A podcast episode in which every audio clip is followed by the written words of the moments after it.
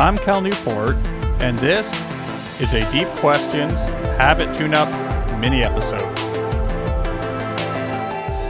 The format of these mini episodes is straightforward. I answer voice questions from listeners that get into some of the nitty gritty details of the topics and strategies we like to discuss. Quick announcement this week. As I mentioned in the main episode on Monday and on my email newsletter, my new book, A World Without Email, is coming out on March 2nd. I'll, of course, be talking about these ideas more as we get closer to that release date, but I just wanted to reiterate now that if you pre order the book, hold on to your email receipt. I have a really cool idea about what I want to offer to people who pre ordered as my way of saying thanks. It's going to be something that I think you'll enjoy. So just hold that email receipt. We'll tell you more about the pre order bonus once we have worked out the details. All right, we have a good show today. I have a question, a couple of questions about email and something about time blocking. We have something here about personal metric tracking and whether that can happen after you do the shutdown complete, and a question from someone who was a failed digital minimalist who wants to get up and try again. If you want to ask your own questions, go to calnewport.com slash podcast to learn how to submit both written and voice questions for this show. So we have a lot to dive into, but before we do, let's briefly take a moment to thank one of the sponsors that makes the Deep Questions podcast possible. And I am talking about Magic Spoon. As I elaborated on Monday's episode, Magic Spoon offers that sugar cereal experience we all loved as a kid to adults in a package that is somehow healthy zero sugar, 11 grams of protein, only three net grams of carbs in each serving. It is the childlike wonder of treat cereals made appropriate for adults. I just wanted to hit again on the new news out of the Magic Spoon headquarters here, which is there are two new flavors peanut butter and cinnamon. And because of these increase in the number of flavors, you can now construct your very own custom variety packs just make sure it includes frosted because, as I've always maintained, frosted is inarguably the best of the flavors. So go to magicspoon.com slash cal to build your own custom variety box and be sure to use that promo code cal at checkout to get free shipping. That's magicspoon.com slash cal and use the code cal to get free shipping. All right, so let's get started with our show. Our first question is about when it is appropriate or not to send an email response. Hi, Cal. My name is Amy Castro, and I'm a PhD student in nursing. I have an email etiquette question. In the age of email overload, when is it appropriate to send a thank you reply email? I'm particularly thinking of team projects where you ask all members to complete a few tasks. When they send you the completed forms, etc., should you send each of them a quick thank you back?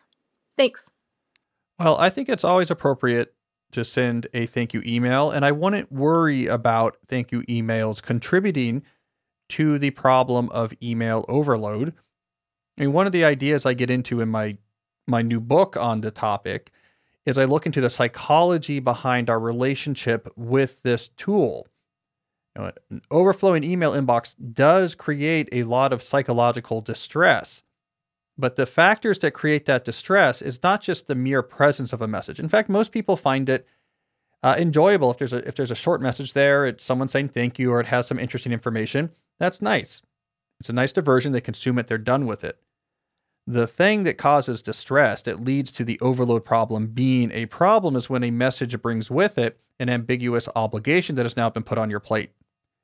When it's asking a question you don't quite know how to answer when it's making a request of you that you're now going to have to decline, but it's not socially obvious the best way to do this. When it puts something onto your plate that now you have to remember, it has to go into a system, you have to find time for it. Some of your limited cognitive resources have just been carved up into something even smaller and you didn't even have a say in it. Messages that bear these types of ongoing obligations is what piles up, psychologically speaking, creates a sense of overload makes people miserable. So the thank you email, that's great. In fact, by contrast, compared to other messages, nothing makes someone happier in their inbox than getting something that's nice or interesting and requires zero response back. So I think you are always fine to send thank you emails. Just don't add a coda to that thank you email where you say, and while I have your attention, can you come speak at this meeting? Do you want to jump on a call? Can you also tackle this project? All right, so let's stick with this email theme for one more question. This one has to do with dealing with the information that these messages can contain. Hi, Cal. My name is Pamela, and I have a question about how to organize information that comes to me via email that I may need to reference later. I work in human resources for a large company, and especially with working remotely, I just feel bombarded by details of benefit plans and union agreements and decisions from executives and others, and not to mention details on my own projects. Managing all this is was pretty tough when I worked in the office, and it's so much harder now that I'm working from home. I don't want to spend time categorizing emails, so instead I find myself wasting time doing useless searches in Outlook to try to retrieve information. There has to be a better way. Can you help with this? Thank you. Well, Pamela, the first thing I'll say is that your email inbox is a terrible knowledge management system. A lot of people use it this way, oh, the information I need exists as emails in my inbox. The task I'm supposed to do exists in emails in my inbox and I look through my inbox to see, you know, what email is in there to think about what to do or looking for someone to prod me with an email to remind me that something needs to be done. When I need to find information, I search for it and maybe I can categorize the emails and Outlook so they're easier to find. You can do this, but it's an incredibly inefficient knowledge management systems. What you really need is a good system that is optimized for each of the different processes that you are involved with in your job. Now, I, I, promise not to make every question relate back to my new book, but this is one of the big ideas in the new book is that you need to be explicit about the different processes that right now that you are implicitly involved in. You know, I'm involved in tracking contract terms. So what's my process for how I keep track of contract terms?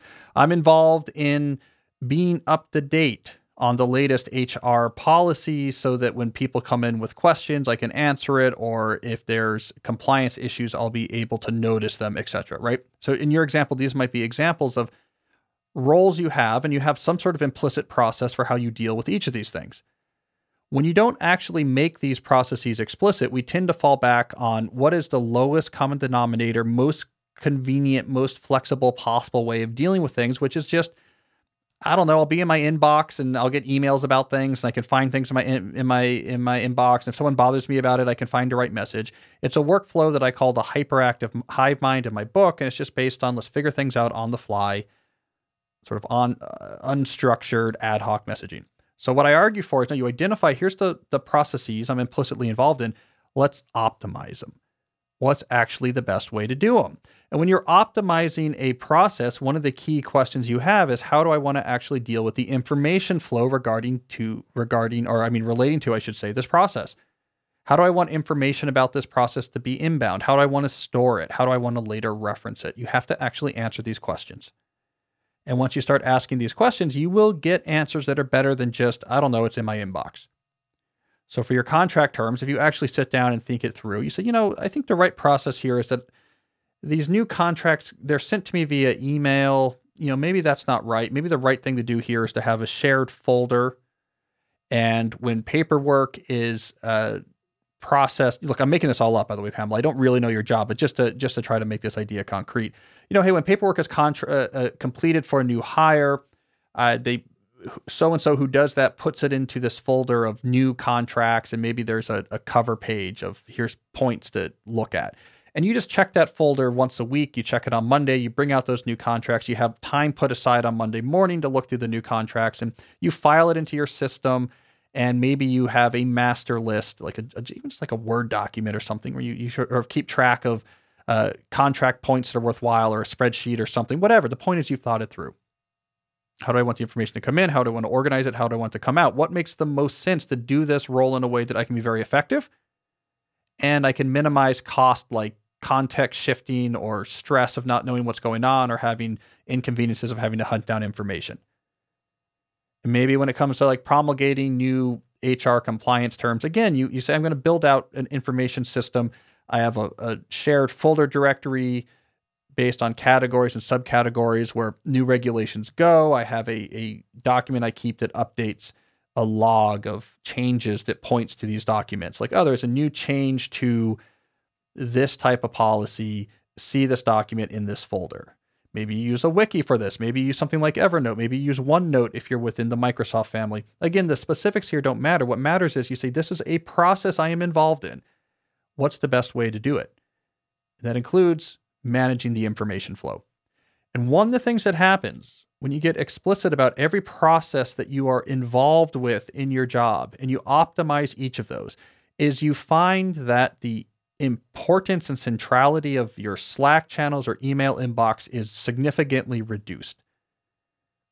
When you have thought through information flows for each of these processes that you've optimized and experimented with, this idea that it just all shows up haphazardly in this inbox you constantly have to monitor, that goes away. You know, I think this is one of the big problems with the email issue is that a lot of people, when they're approaching the problem of email overload, assume that this notion that everything just comes in an undifferentiated manner through their inbox is the only way to work and then they just try to say how do i how do i tame that reality? Just like when your knee is really hurting you say what can make the pain go away? Should i take advil? Should i take put ice on it? People do the same thing with the email issue. Well maybe i should batch my email. Maybe i should uh, be only check it twice a day. Maybe i should have better etiquette about how i respond so that you know maybe it generates less responses. And that's like finding you know, deciding between Advil and ice for your knee. Whereas if you do what I'm talking about, say, what, what are the underlying processes I do? How do I want to optimize those, including what's the best way to have information come in and out of these processes that minimizes the amount of context shifting and overhead and stress? The pain goes away, right? You're now healing the you're healing the knee instead of just trying to mask the pain. And suddenly you don't have to worry so much about norms and etiquette and batching and moving to lower friction email clients that have keystroke shortcuts that means you can get to your emails even faster. That's like making the top easier to remove from the Advil bottle. Not a bad thing, but I'd much rather actually have a surgeon fix the torn meniscus than just try to get Advil into my mouth faster. All right, I'm really trying to I'm, I'm torturing this metaphor at this point, uh, but I but I hope you get the underlying point here, Pamela which is, you know, I'm not telling you specifically what to do because I don't know your job, but I'm telling you and the audience more generally. When you think about your different roles and the different processes these roles involve, and you start optimizing them, all aspects of these, including the information flow, then you you these problems of just having like overloaded email inboxes where everything live and you, you cause you to be stressed and that you're buried under these problems really really begin to dissipate. So that's exactly where I would direct you to go. And of course, I would self interestingly say, you know, buy a copy of A World Without Email when it comes out because that's going to walk you through the gory details of it. But those details aside, that's the big picture idea. All right, let's do let's be done with email for now. Let's move on to a question that has to do more with how you organize your time. Hi, Cal. This is Kevin. I uh, really enjoy your books, your blog, and your podcast. I recently came across a quote attributed to the founder of IKEA, Ingvar Kamprad. And the quote is, quote, You can do so much in 10 minutes time. 10 minutes once gone are gone for good. Divide your life into 10 minute units and sacrifice as few of them as possible in meaningless activity. I'm interested in your perspective on his comment about dividing your life into 10 minute units and trying to fill those with uh, with tasks. Um, thanks a lot. Happy holidays. I would say that quote from the IKEA founder is an example of what I, I tend to call first generation time management thinking. So, if you want to think about the history of time management, which actually you probably don't, but it's something I have because I'm a geek about these things, you have for most of history uh, not a lot of systematic thinking about time management because it wouldn't really make much sense. I mean, most people were farmers, there was just always stuff to do. You didn't really have to plan it; it just kind of knew it, it, it. had been handed down to you. The seeds have to go in today, or or whatever. I obviously know a lot about farming here.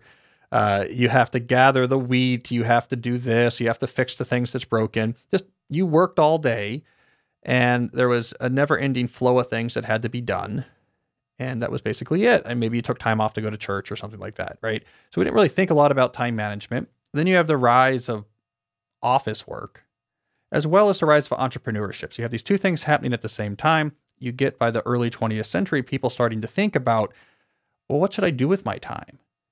Like I have a lot more autonomy now. There's not obvious hay to be baled or wheat to be threshed. It's not the same task that we do the same time of year all throughout my life, the same way my dad did it, the same way that he did it before him. You had a lot more flexibility in figuring out what should I do with my day and what should I do with my time. And a lot of this first generation time management thinking really just centered on what to us seems like an obvious idea, but I think was important at you know the period in which it was introduced, which is uh, you should be you should use it. Like you should take your time and treat it seriously. Now that you're not being forced to do things just by the demands of not starving to death if the wheat doesn't get threshed or the hay getting baled, now it's up to you to, co- to convince yourself do stuff productive with your time. Like don't let time be wasted. I think that's the attitude from which the IKEA co-founder is coming here. He says every 10 minutes should have something productive to do, right? Uh, Arnold Bennett, How to Live in 24 Hours a Day, a book I've talked about in several of my books. Same sort of idea. He's telling the early 20th century British salarymen in the suburbs of London don't just drink and smoke and play cards in your eight hours you have after work and before you go to sleep. Like, use that time productively. It wasn't a problem that a farmer had 100 years earlier. It's a problem that the salaryman who had a nine to five job suddenly was facing. And so, kind of had this idea of like, hey, don't be lazy, use your time. Uh, you got it's up to you again, it's up to you and not external forces to actually do productive things with your time. And I think, especially for people who uh, were very successful in the culture, like the IKEA co founder or Bennett, that part of their success was they worked really hard at things. They weren't lazy. They kept trying to do productive things. Post hoc, ergo propter hoc. After this, therefore, because of this, you should be very productive too.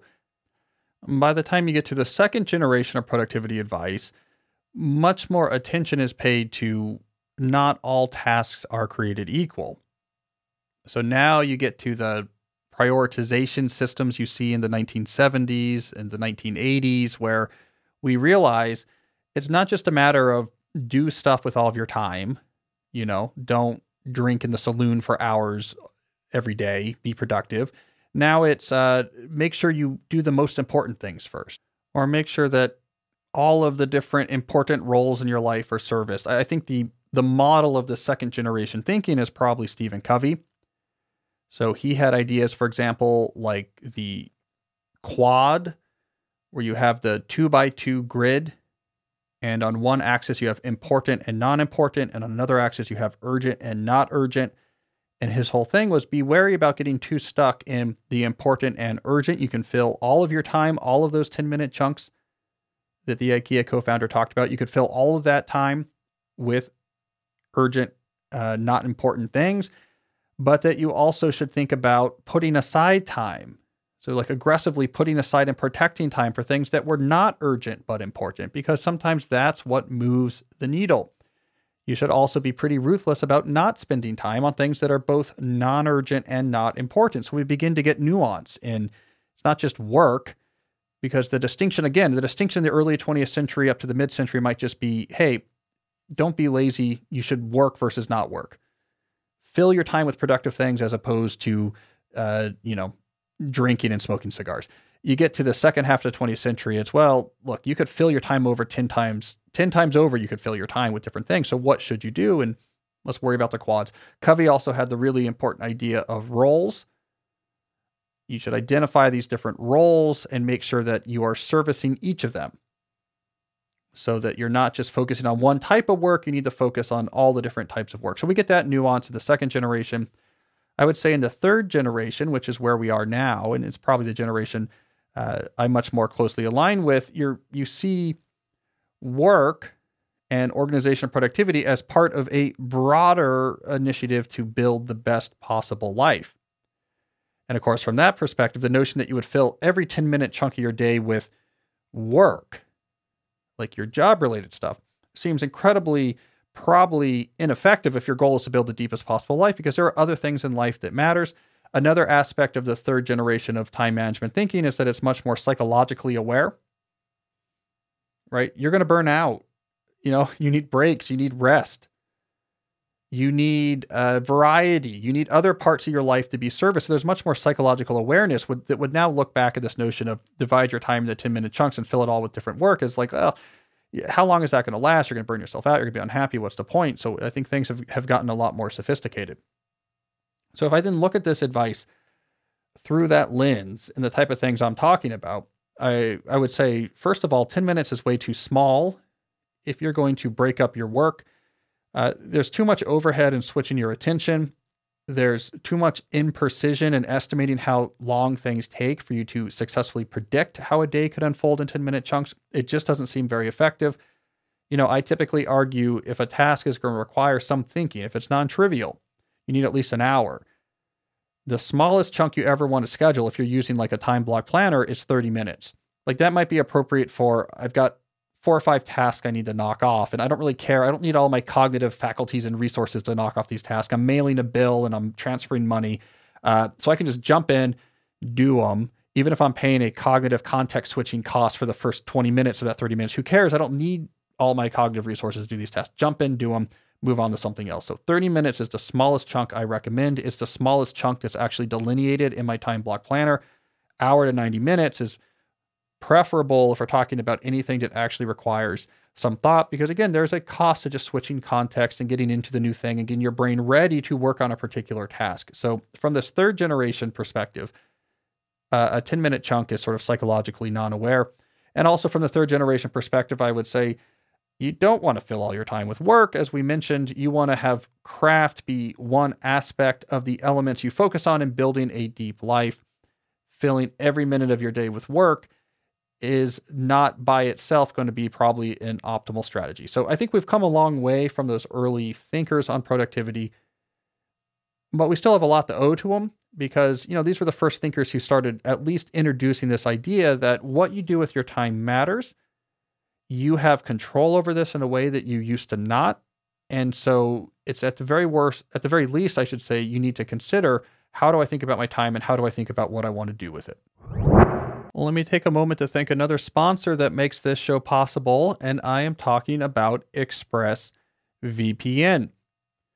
Now, as I mentioned in Monday's episode, when you are out there on the internet, everyone's watching what you're up to. You all of your messages have an address called your IP address, and your service provider sees it, and the websites you're connecting to see it, and they keep track of it, and they can see what you're doing and figure out what to try to sell you or store that data to use later.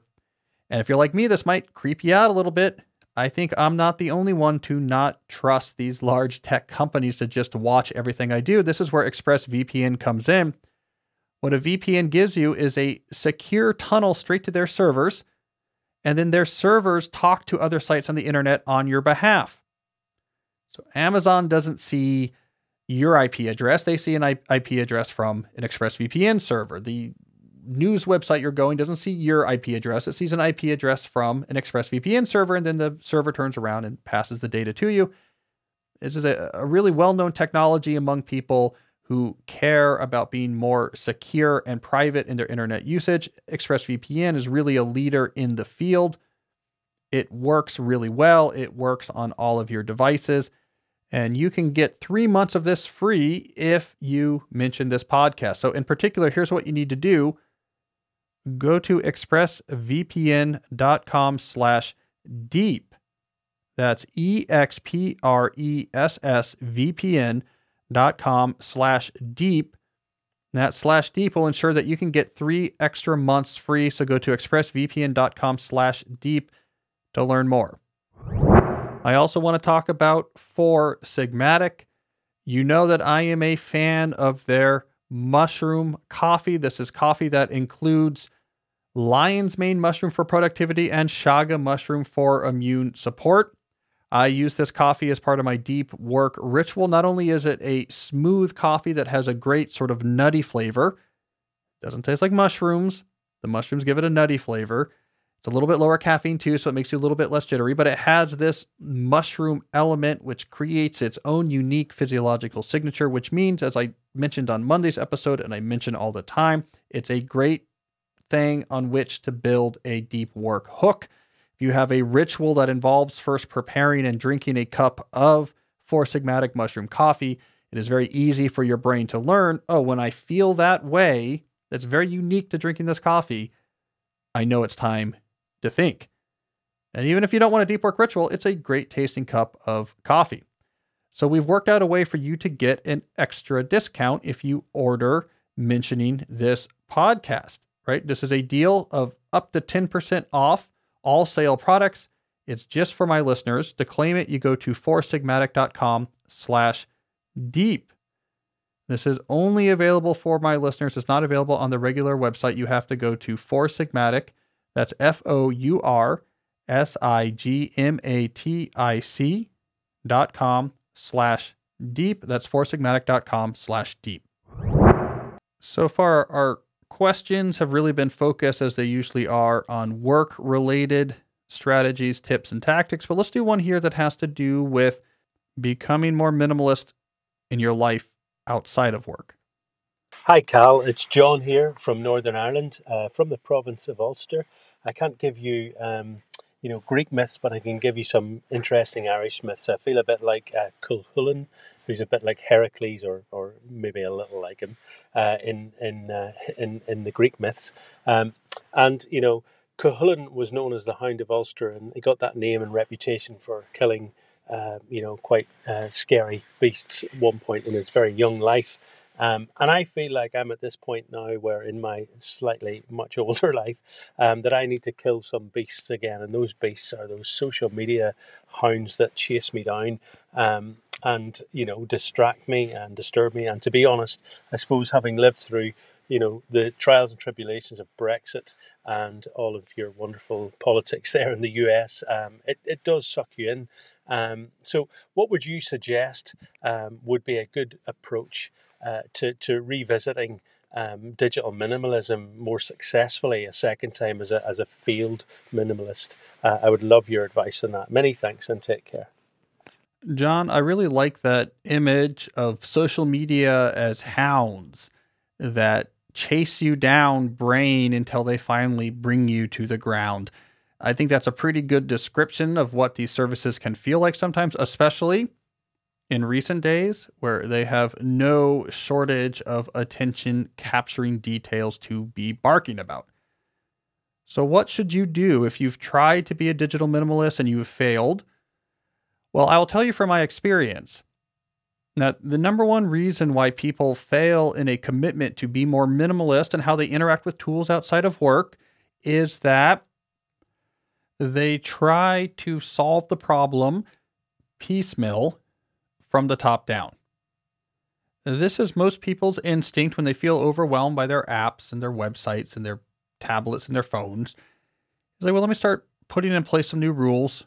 You know, I'm going to uh, take some apps off my phone or I'll move some apps to a folder on the back screen of my phone. And I'm going to have a rule like don't bring my phone into bed. And you just kind of come up with a bunch of rules you've heard that you think combined will maybe aggregate to reducing the impact of all of these sources of digital distraction. The problem with this top down piecemeal approach is that the issues just accrete again bit by bit until you're back to where you were. You don't stick with it. You bring the app back on your phone. You use the website more than you want to. You bring the phone back into the bedroom. It doesn't end up being the long term fix you hoped. So, the idea that I outline in my book, Digital Minimalism, is that what you really need to do is something that's more intense.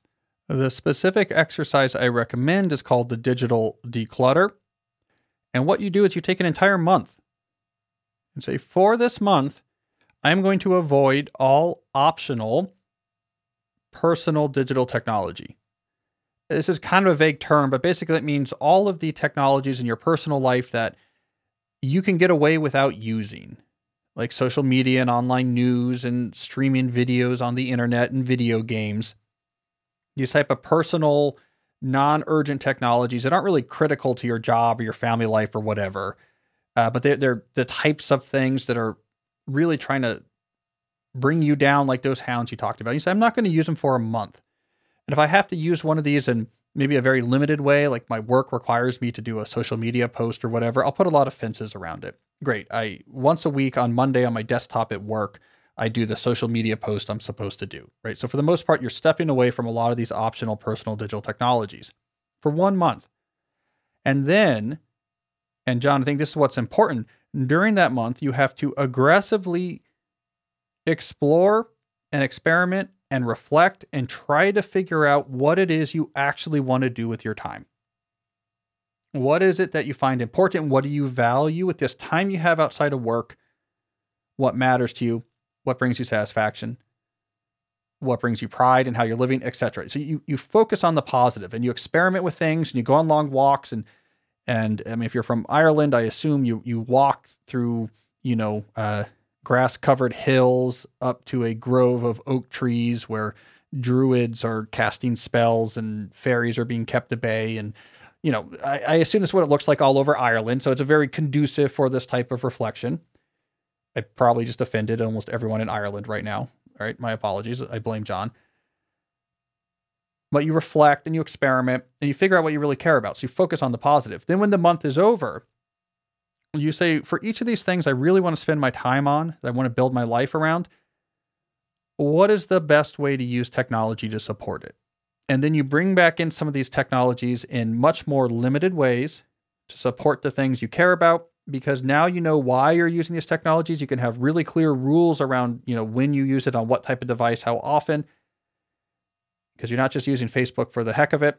You're using Facebook groups to check in just on updates from the Druid core that you're a part of.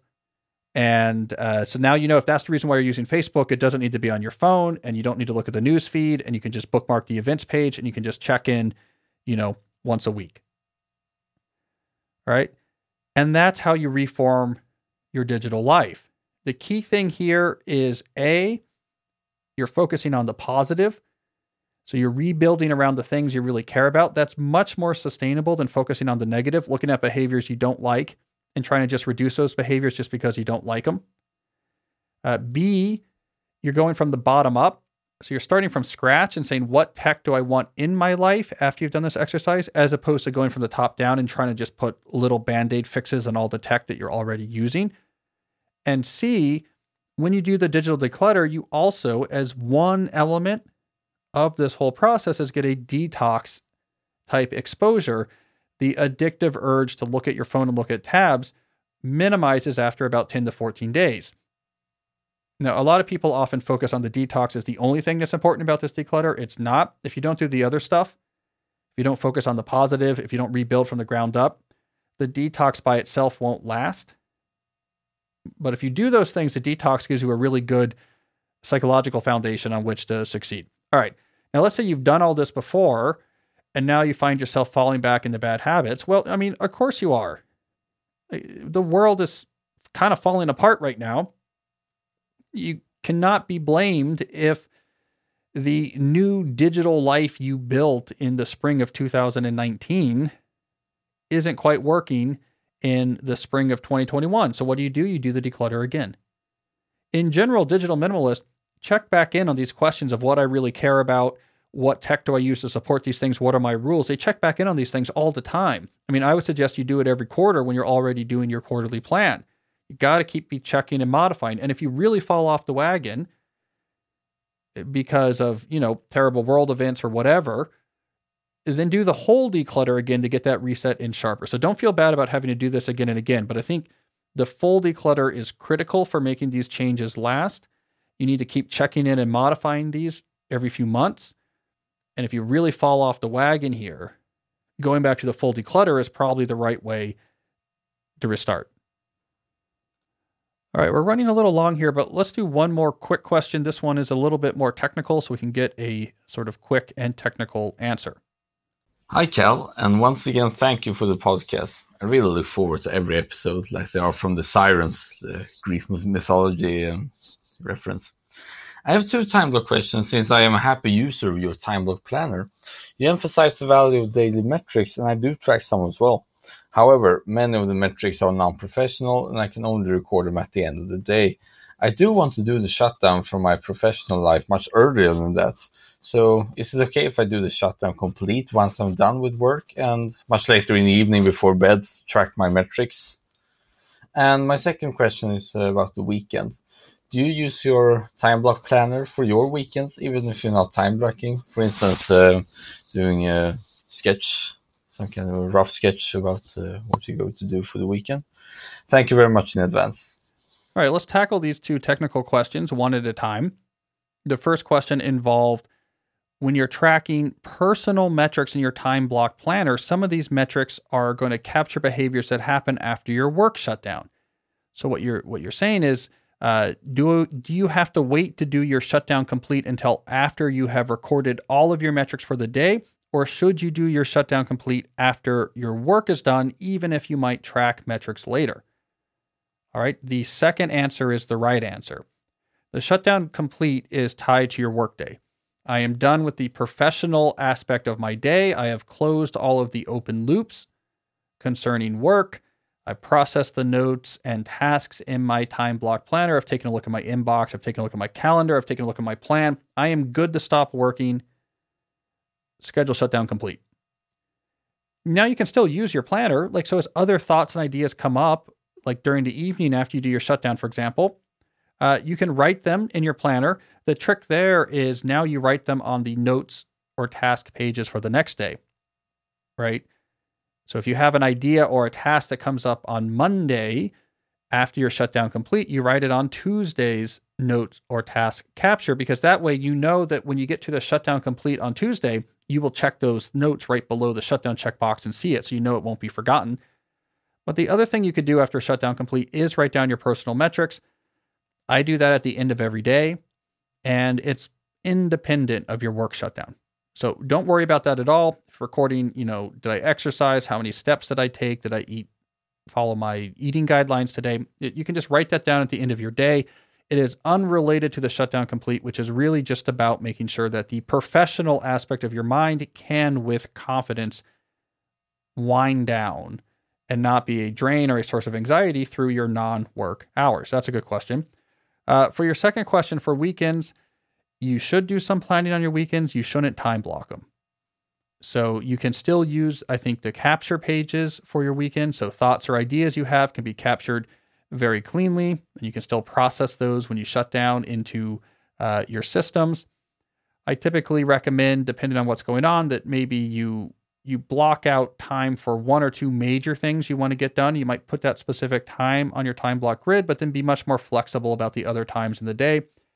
You might have like a loose task list you write in your planner for the weekend day. Like, I kind of want to get these things done. I know for a fact from two to four is when I'm going to Home Depot. So it's a sort of a pseudo plan. One complex nuance is shutdown completes with weekends. So, one way to do this is to actually do a shutdown complete on a weekend day where you're just making sure that, okay, I've processed the task or ideas that have shown up. I'm sort of done with productive stuff I want to get done. And now I can really relax tonight without any sort of productive things I have to work on. I think that's fine. So in this case, your shutdown completes a little bit different because you're you're looking at the productive task you wanted to get done during the weekend, which might have nothing to do with your work but the same principle applies. I want to enjoy this evening with my family, so I just made sure that, yeah, I, I took care of the tasks that I had to get done this weekend. Uh, I've written down things that popped up so I don't have to remember them, and now I'm free for the evening. The other school of thought is to uh, essentially wait until your next workday. And when you complete that shutdown complete, let's say on Monday, you also go back and look at all of your task and captures from the weekend, and that's when you process those back into your system. The third way I've heard people do this is when they build their weekly plan. Let's say on Monday morning you you do your weekly plan. That's where you go through and process anything you captured during your weekend. Uh, just depends on what you want to do, whatever you're most comfortable with how much you actually care about a shutdown mentality when it's your weekend days. But the big picture point here is you're not time blocking every minute during the weekends. You you're scheduling much more loosely. One, maybe two things that happen at a certain time, a rough note on some tasks you want to get done, and otherwise you give yourself some flexibility, allow your brain a little bit more breathing room. And with that in mind, maybe it's time for me to give you some breathing room and call this episode closed. Thank you for everyone who submitted questions. To find out how to submit your own questions, go to calnewport.com slash podcast. I'll be back on Monday with the next full-length episode of Deep Questions. And until then, as always, stay deep.